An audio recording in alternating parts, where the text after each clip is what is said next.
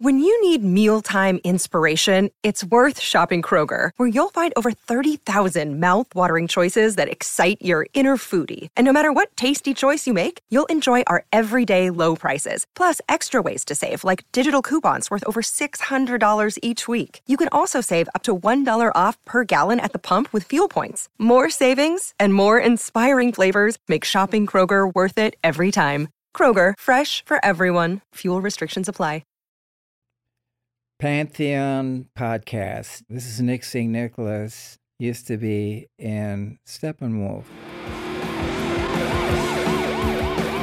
History in Five Songs. With host Martin Popoff. A production of Pantheon Podcasts. Let's rock out with Martin. Well, hello again. Martin Popoff here, back for another episode of History in Five Songs with Martin Popoff, brought to you by the good folks at Pantheon. I am pleased, as always, to be part of the Pantheon Podcast Network, available on Spotify, iTunes, and over 40 other podcast platforms. Okay, so this new episode this is going to be a fun one because I get to talk about some of my favorite bands ever and bands that we have not talked about on this show before. Uh, most of them, maybe all of them. Uh, anyways, this episode we are going to be calling Brain Augmentation for Rush Fans. Okay, so. I've had Rush on the brain quite a bit lately. Um, I don't know if you know this, but I did a Rush book back in 2003. I did a book called Rush Album by Album, which is my only Rush book still available. You can get that at martinpopoff.com. I did a book called Rush Illustrated History, and I've got three Rush books coming out uh, over the next uh, couple of years. So a lot of Rush on the mind these days. Um, but this actually relates more to having Rush on the mind when I've been part of the uh, the awesome Rush conventions, which I wish were still around. There are some new ones coming up. There's going to be a cool Toronto one coming soon. There's a St. Louis one I've been part of uh, bef- uh, as well. Um, but I've spoken at these Rush conventions, and one of the things I always wanted to talk about at these things is moving beyond Rush, uh, the way Grateful Dead has moved uh, beyond to have this family. You know, when you know, in the old days when there would be fan club uh, magazines, you'd pretty much run out of things to talk about eventually. And then you'd say, if you like X band, you're going to like Y and Z band, or Z band being a Canadian. Um, so you know, this has always happened with Rush fans. Rush fans are very smart. They're very inquisitive. They aren't so focused on just uh, Geddy, Alex, and Neil. Uh, so they have branched out into other things. But I want to talk about some of those key bands they have branched out into or could or perhaps should. I'll recommend that they branch out into. Uh, so that's what this is all about brain augmentation for Rush fans. I have given um, talks, like I say, similar to this. Well, actually, here's why I bring that up because let's play our first one. I've given a whole talk on this band at a Rush Con before. So let's play some music right now and then uh, and then let's discuss why I picked this one as a uh, band for brain augmentation for Rush fans. Take a listen. This is Max Webster with America's Veins.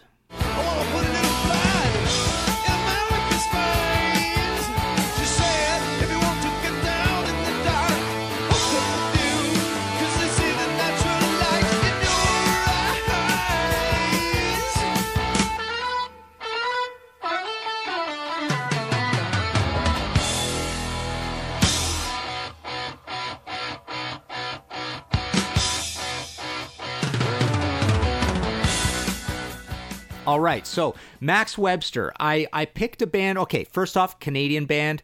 This is a band that's always considered the Baby Rush. Why are they considered the Baby Rush? Um, they they were under the same management as Rush uh, down down on Carlton Street here in Toronto. Um, Terry Brown produced their first three albums plus their live album. Uh, Hugh Syme got involved with the artwork.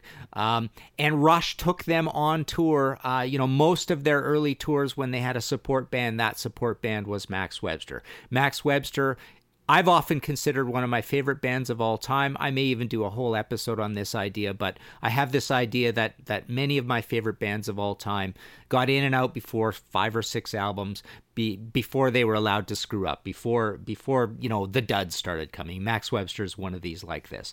Um, you know, the other big similarity is that um, you know Rush and Max Webster together actually did a song together, a, a, very, you know, a rarity for that to happen called Battle Scar, which was on Max Webster's last album, Universal Juveniles. But I wanted to play you this little clip to show that, you know, they are they are a pretty heavy band, but I wanted to show Gary McCracken their drummer and those highly tuned toms. You know, one of the stories goes that when when Max was on stage, uh, playing, Neil would actually get on his kit, which was set up behind Gary's drum kit, and play along with Gary, not mic'd up. Of course, Gary is mic'd up, and he'd actually purposely try to screw him up just to make him a better drummer all the time. So these guys had a great camaraderie, and Gary is an amazing, amazing drummer.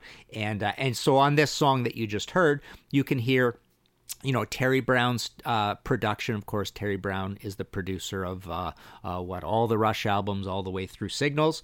Um, so Terry is also involved with this band in a big way, and uh, and so Max Webster is also a little bit like Rush in that they are, you know, quote unquote, you know, this is a this is an odd box, but they are a progressive metal band or a progressive hard rock band. Max Webster had the difference being. Um, the difference being that uh, they had keyboards in the band. Another similarity to bring up: their leads, uh, their um, their lyricist, their lead lyricist, put it that way, because Terry Watkinson does lyrics as well. Their lyricist is uh, is outside of the band. Pye Dubois, good friend of mine, amazing guy. I love his lyrics. He's one of my favorite lyricists of all time. But Pye has actually had a few lyrics show up on Rush albums later. Um, and you know the big one being Tom Sawyer. Tom Sawyer is a, a, collaboration, not really a collaboration. The way he would work with Neil is uh, is Pye would uh, you know w- when the occasion came that hey let's include a Pye lyric on an album. Pye would give Neil a whole bunch of stuff, and Neil would sift through it, find lines he likes, and put it into a cogent form. Um, so Pye is a little more hippy dippy, psychedelic, um, and then Neil would would sort of slam these things uh, in into shape. And like I say, the big one is uh, Tom Sawyer. Um, okay, so moving on in our brain augmentation for Rush fans here on History in Five Songs with Martin Popoff. Uh, take a listen to this. This is No Means No with Heaven is the Dust Beneath My Shoes. All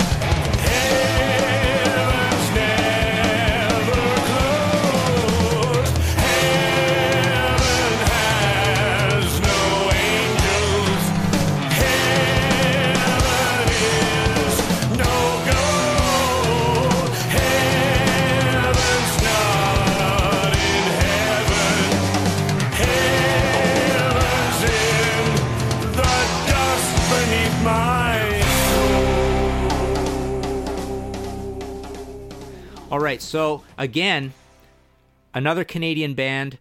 Um, this is also one of my favorite bands of all time. Uh, you know, I've often quipped lately on Facebook or wherever that I've played more of The Damned, the band called The Damned, uh, more than any band of the last 20 years.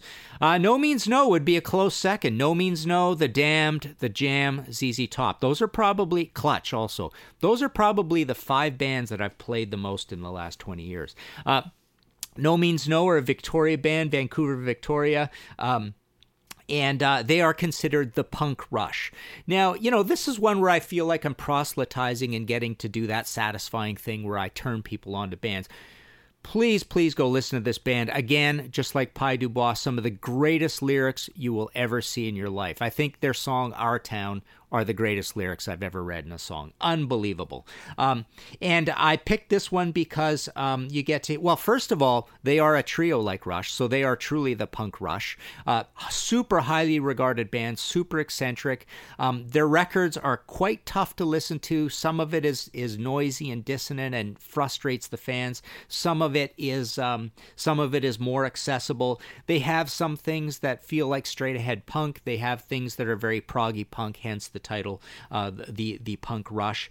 You know, I picked this one for a couple of reasons. Um, the drummer, there's two there's two brothers. So first of all.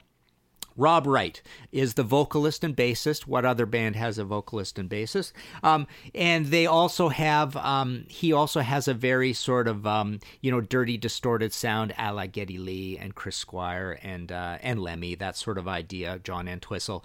Um, and he plays some pretty complicated bass lines while he's singing, so there's a similarity there. They've got this great, great drummer in John Wright, um, you know, who does a lot of things where I'm when I'm walking to work here in Toronto. Sometimes I I imagine, wouldn't it be cool if Rush covered No Means No a couple of times? That would be cool because I can see these beats being played by Neil so much. Um, Tom Holliston on guitar, just like Alex, he kind of plays a chromatic color, color and texture role quite often because the drums and bass are so busy. I also picked this song because it is one of their scathing, scathing sort of atheist, um, you know. Uh, uh, diatribes, uh, one would say. I mean, I, I, think there's some there's some similarity there between uh, Neil and No Means No. Uh, this this sort of dark view of life and this uh, and this atheist view of life. Um, but this song is just a just a, an epic classic from start to finish. It's funny too. Um, a lot of their stuff is really funny, uh, but they do things that seem like they're actively undermining their career, which you'll hear when you play the rest of this song. There are some weird little crazy things going on. Well, the verses, I mean, go play this band; they're amazing. Uh, and why the other reason I wanted to play this one is uh, it's off of my favorite No Means No album, which tragically happens to be the last No Means No album, all the way back to 2006. All roads lead to Ausfahrt, but they they have other great great albums as well. None is a cool album. Wrong is the album that got them this tag, the punk rush. This goes all the way back to 1989, and their roots go back to 1979. So so essentially, you know, as time goes on and we get decades and decades away, they're actually not that. Um, they're not that much younger or of a, of another generation from Rush. Granted, you could you could take Rush Rush's roots all the way back to 1969, even though the first album is is 1974. But no, an incredible band. Um, they're the band you might not have thought of as much uh, in this episode, but go play their stuff. You want to see top flight lyrics, lyrics that are better than Neil's, I would say, dare say, uh, over time. I love his lyrics. You know, I actually prefer even Pye Dubois' lyrics over Neil's lyrics the canon of lyrics. Um, you know, it's just a personal preference of. Um, for no means no, it's the um, it's the humor and the incredible darkness as well uh, mixed together. Um, they're just very colorful. There's there's great lines coming all the time. That's why I love their lyrics so much. And Pye, Pye is more for this playful, innocent quality, this psychedelic quality, this imagistic quality. A lot of color uh, in what Pye does. Okay, so let's take a break. Let's hear from our sponsors, and we shall be right back. When we dropped the first few episodes of Rock and Roll Archaeology into the feed three and a half years ago, little did we know that this telling of rock and roll history would become a pantheon of rock and roll podcasts. Since many of you first joined us on our rock and roll exploration, the halls of the rock and roll pantheon have filled with shows like hmm, Deeper Digs in Rock, Rock and Roll Librarian, Muses, Art of Rock with Caution Friends, Real Rock with the Reverend Andy King, Miss Pamela's Pajama Party, Vinyl Snob, and more. We are proud of this one of a kind approach to an audio magazine of high quality shows. That is Pantheon, and thank you for your support. We couldn't have done it without you, our diggers who listen to all of our shows.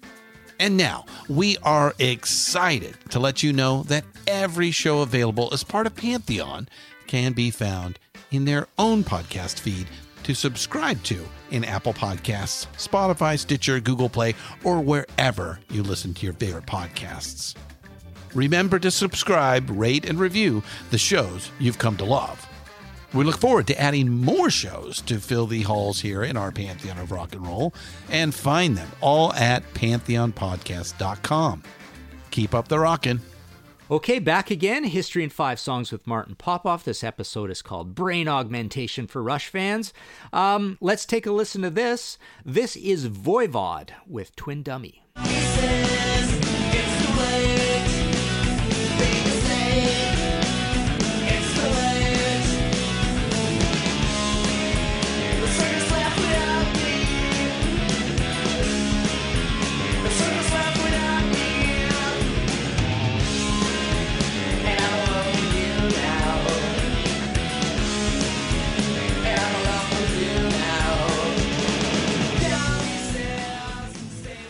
Okay, so Voivod, uh, another Canadian band, uh, got news for you. This is our last Canadian band of of uh, our five, so this is our third Canadian band.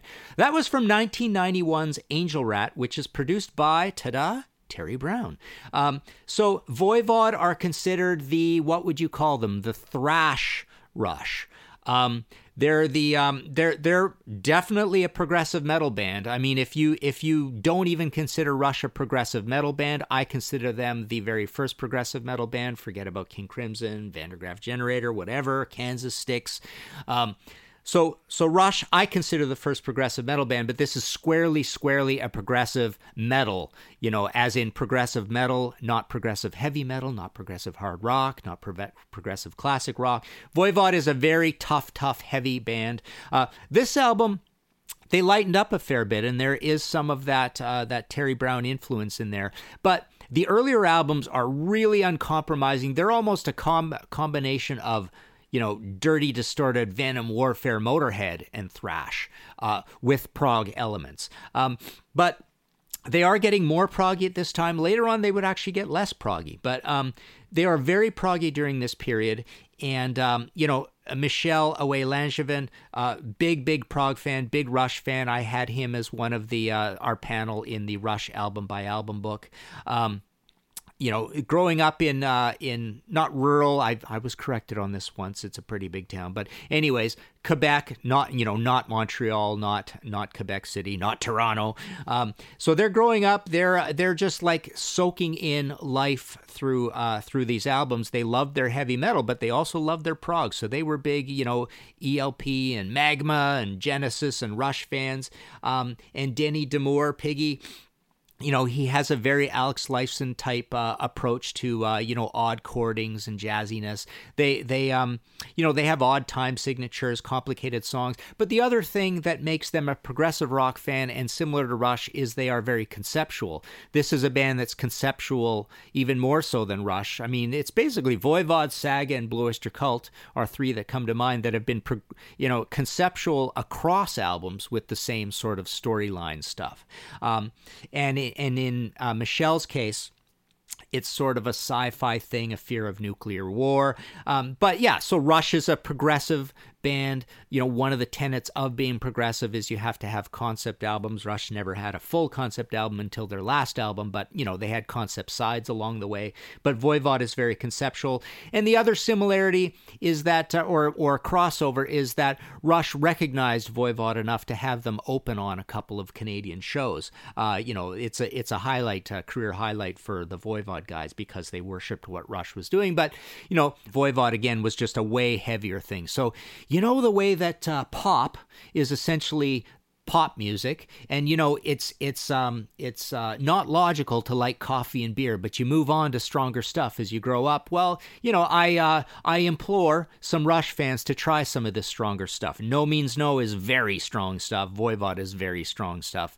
Um, so this is a this is a point beyond rush if you want to say growing up from accessibility and classic rock and poppiness. If you want to try some stronger stuff um, you know, a voivod is for you. I just want to make another point about what I'm picking for, for here as well. I wanted to pick stuff that wasn't particularly really, really new because to me, new means it's the age of desktop metal, it's the age of perfection. Anything can be done. You know, how many drummers can run rings around anything Neil ever did? Well, the, you know, many, and the reason is is because things progress as time moves on. Everything gets faster and better. Sports records get broken. This is a whole nother episode or a whole nother story or theory that I have. Uh, but you know, many of these bands um, it, it's it's pretty wild. I mean, I I can listen to uh, you know the first few minutes of uh, of uh, you know dozens and dozens and dozens of moments across proggy bands now and say that that point right there, that throwaway little fill is actually more complicated than these super celebrated thrills fills that are the greatest fills of all time. Uh, you know that come from Neil. And why are they the greatest? Because Neil was a pioneer. He was there doing them first. That's why it's important. You know the the fills on Tom Sawyer or whatever. Um, so so yeah, moving on. Um, here's another band that's going to be an obvious one. Um, and uh, they fit in here for different reasons. Take a listen to this. This is Dream Theater with uh, a little snippet of the Great Debate.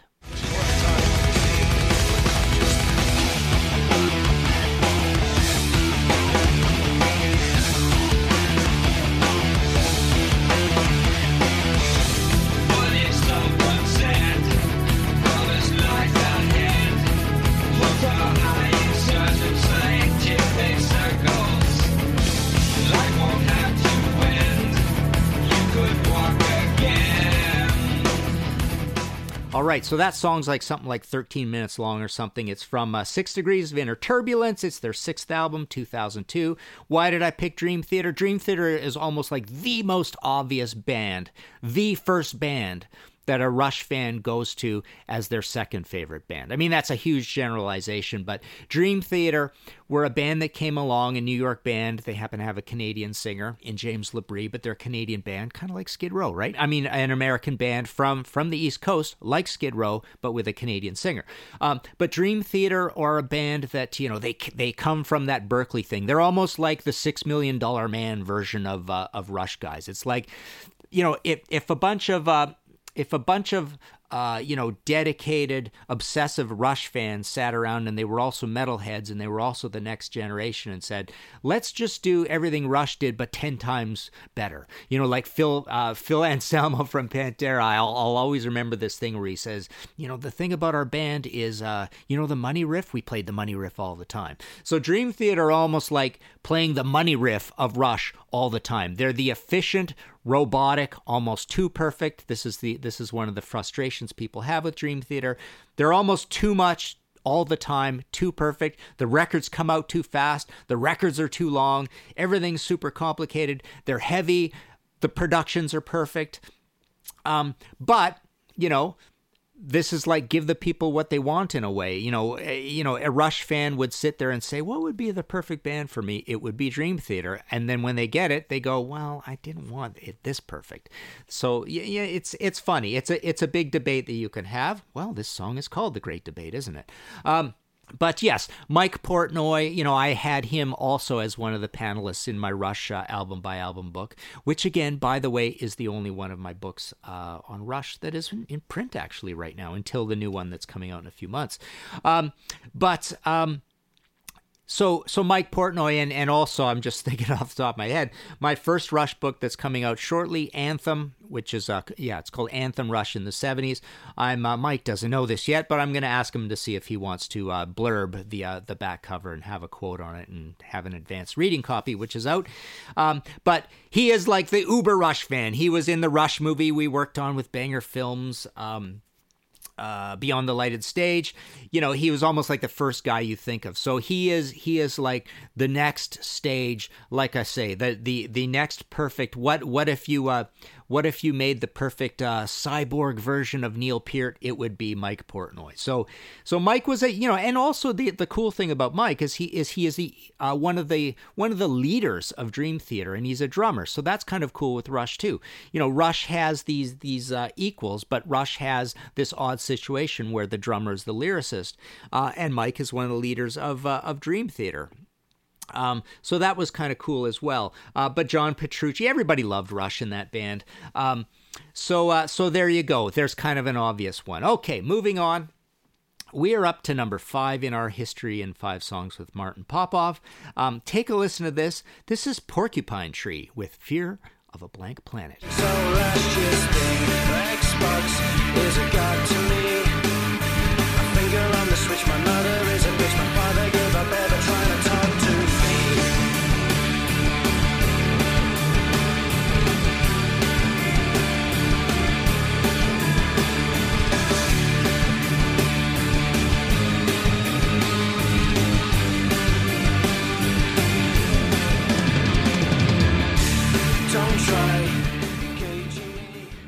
All right. So what do what do I love about this band? I love everything about this band, and this is one of my favorite albums of all time. It almost I almost think of this band as uh, as almost the reason where Rush would look around and say, you know what, we're getting obsolete. We should hang up our skates. To be Canadian about it. Um, and uh, and and almost like as a as a telegraphing or a signposting that uh, that Rush was aware of Porcupine Tree. Uh, Alex Lifeson uh, guest guitar solos on a song on here called "Anesthetize." But what I love about Porcupine Tree is that, like Dream Theater, they are the the post Rush perfect progressive metal band. Uh, they're not as heavy as Dream Theater. They're not as uh, I I feel I, I hate saying this because everybody always sort of dumps on Dream Theater for these reasons. But you know, I'll tell you, in the rock critic community, every rock rock critic is kind of like um, they never feel that they learn the Dream Theater albums perfectly. They always feel there's somebody who knows Dream Theater better than they do. So I personally have always been apprehensive to review their albums. Um, you know, I've interviewed Dream Theater many times, um, but reviewing their albums, I always feel, ah, there's got to be some Uber fan out there that knows them so much better. So Dream Theater, there's always this kind of wall up. Porcupine Tree, similarly as well. I mean, Porcupine Tree is a great band for the music snobs. Um, you know, they are a, they are a super intellectual kind of band, um, and what I love about this record.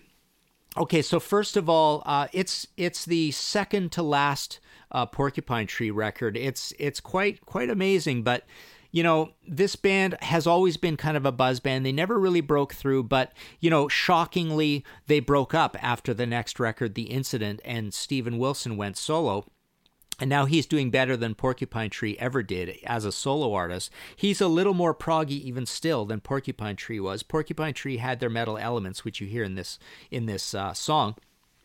But what I love about this band, uh, you know, Gavin Harrison on drums, incredible, incredible drummer, and you know, dare I say, the next step forward, and possibly uh, I enjoy listening to him even more than I listen to enjoy listening to Neil Peart. And the crazy thing about Gavin, you know, he's gone on to the most progressive gig you can possibly get, which is playing for King Crimson. King Crimson is wacky. They are way out there. Um, you know, three drummers, two drummers. Yeah, I think it's three drummers up there, and Gavin is one of them. Um, so incredible, incredible band. Colin Edwin on bass. Um, you know, this is a band that always had clean bass. They didn't have buzz bass like Geddy. so I, I wouldn't draw too many comparisons between Colin. Um, the vocals there's nothing there's nothing like rush vocals. And this is a band with uh, richard barbieri from japan. He he is a keyboardist so they're a band with keyboards as well. Um, they have a little bit trancy stuff. They started uh, a little bit more electronic than they eventually became. Um, but they essentially eventually became squarely a progressive metal band but light on the metal.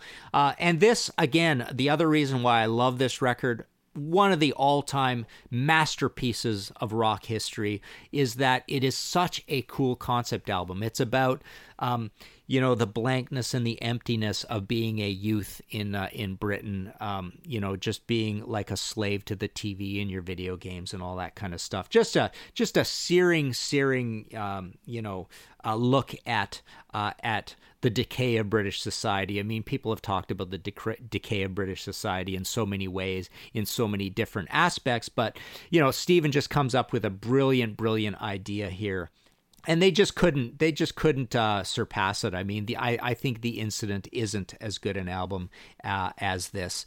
Um, so yeah, incredible record, and that is our last one. So these are all bands that, for various reasons, uh, Rush fans, I think most Rush fans, if you have an open mind, could appreciate. Um, there's a couple that are squarely in the orbit. There are a couple that are a little wacky here, and Voivod and No Means No. Out of all these bands, I swear the one I want you to go listen to most and explore is is No Means No. I mean, Sam Sam grew up in Victoria. Sam Dunn from Banger Films. I work at Banger Films um, a lot, and uh, and basically sam and i have you know commiserated over you know sam one of his pet projects he would love to do a no means no documentary and we've talked about it you know from time to time. I think that would be amazing. Sam actually had i think it was his own basement uh, when he lived in Victoria. The No Means No guys. There was some crossover there. I'm starting to forget the story, but he was he was able to watch these guys, uh, you know, rehearse in either his basement or his buddy's basement or something. So it's really cool, and I love that Sam is a No Means No fan. I think that's just the coolest thing in the world. Um, but uh, but yeah, uh, one of my favorite bands of all time. Just just lyrical geniuses. The lyrics are unbelievable. They are the darkest thing you will ever read, and they are the funniest thing you will ever read or hear. I mean, hear. I mean, the delivery is incredible as well. Um, just a great band. You know, I've taken friends out to see them live. Sometimes they will play a set that you just love and connect with, and they're the more accessible songs. Sometimes, I swear, the, the last time I took a buddy of mine, Alan Grucy, to see them live, um, I barely recognized any of the songs. That's how obscure they can be live. So they are they are just this crazy actively. The album covers are strange. They have EPs, live stuff. They they literally it's almost like they have this adversarial relationship with fandom and they don't want people to be fans of them. So you have to go in there and and mine for those gems. But when you find them, uh, I I'm telling you, Rush fans, when you find them, uh, if you if you listed your favorite Rush songs and No Means No songs all together, the top ten would all be No Means No songs. Ah, okay.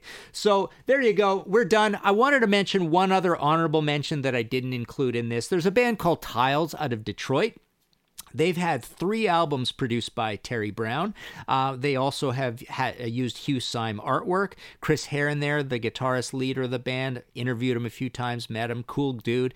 But an interesting thing about this Tiles band is that they are one of the few rare bands, a little bit like Porcupine Tree, but even more so, that sounds like 90s Rush, if you can believe it. So go check out Tiles. Interesting, interesting band. Um, so there you go. That wraps it up for this episode of History in Five Songs with Martin Popoff. We called this one Brain Augmentation for Rush fans. I hope to be at more Rush cons, and I hope there are more Rush cons, whether it's the official Rush con put on by the gals or uh, or these other ones, the Toronto, the St. Louis. But at these Rush cons, I want to give more talks about this kind of thing. I want to turn Rush fans on to more bands that uh, that they would like. So that's why I enjoyed doing this episode. Until next time, uh, go listen to some of these bands. Uh, we shall see you for another episode of History in Five Songs with Martin Popoff uh, again soon. Bye now.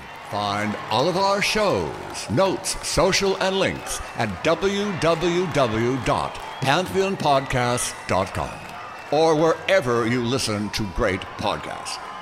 All songs can be found for purchase on iTunes, Spotify, or Google Play. Please purchase these great and important tracks. Find us on Facebook at the RNRAP. We are on Instagram at R&R Archaeology. Tweet us at R&R Archaeology.